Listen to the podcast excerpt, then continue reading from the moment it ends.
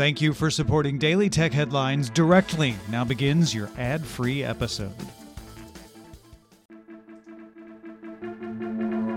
These are the Daily Tech Headlines for Wednesday, November 4th, 2020. I'm Tom Merritt.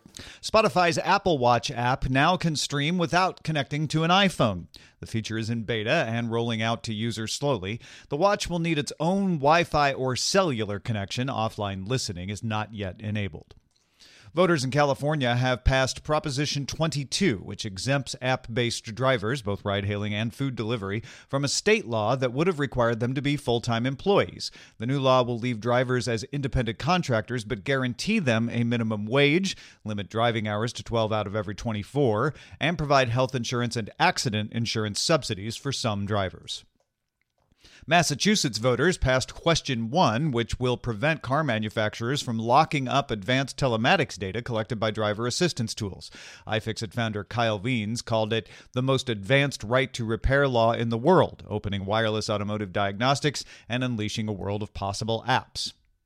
California voters approved Proposition 24, which replaces California's Consumer Privacy Act, which was passed in 2018. The proposition essentially keeps the protections of the original act, but requires a supermajority of the legislature or another proposition to change them. It adds the ability for California citizens to require companies to limit the use of sensitive personal information and creates a government agency to handle privacy law enforcement.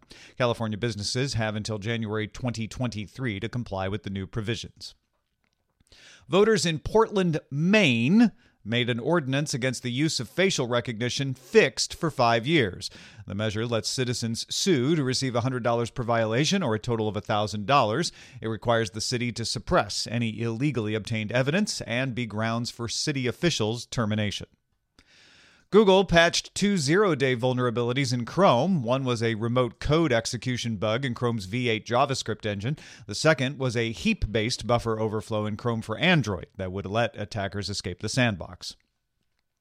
The Wall Street Journal sources say Comcast and Walmart are in talks to develop smart TV. Comcast would provide the smart TV software, which would run on TVs made by a third party and promoted and sold by Walmart, possibly carrying Walmart branding. Comcast software would work nationwide and not be tied to its cable service, though it might encourage growth of Comcast Peacock and Xumo products. Walmart has an existing partnership to sell TVs running Roku under the onn brand.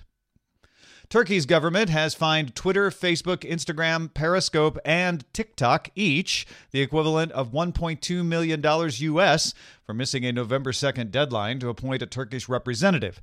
According to a law adopted this summer, social media companies must have a permanent representative in Turkey, as well as store Turkish user data in the country and execute any court ordered takedowns. Some people who have ordered the Oculus Quest 2 Elite strap with battery and carrying case say they have received emails saying their orders have been delayed. The email says Oculus is investigating some customer quality reports and has paused shipping while it looks into the problem. Some people on Reddit have reported the strap breaking. And finally, Intel has acquired Israel's Converge.io, CNVRG.io, which operates a platform for tracking and training machine learning models. Intel says Converge will continue as an independent company within Intel, serving its existing and future customers.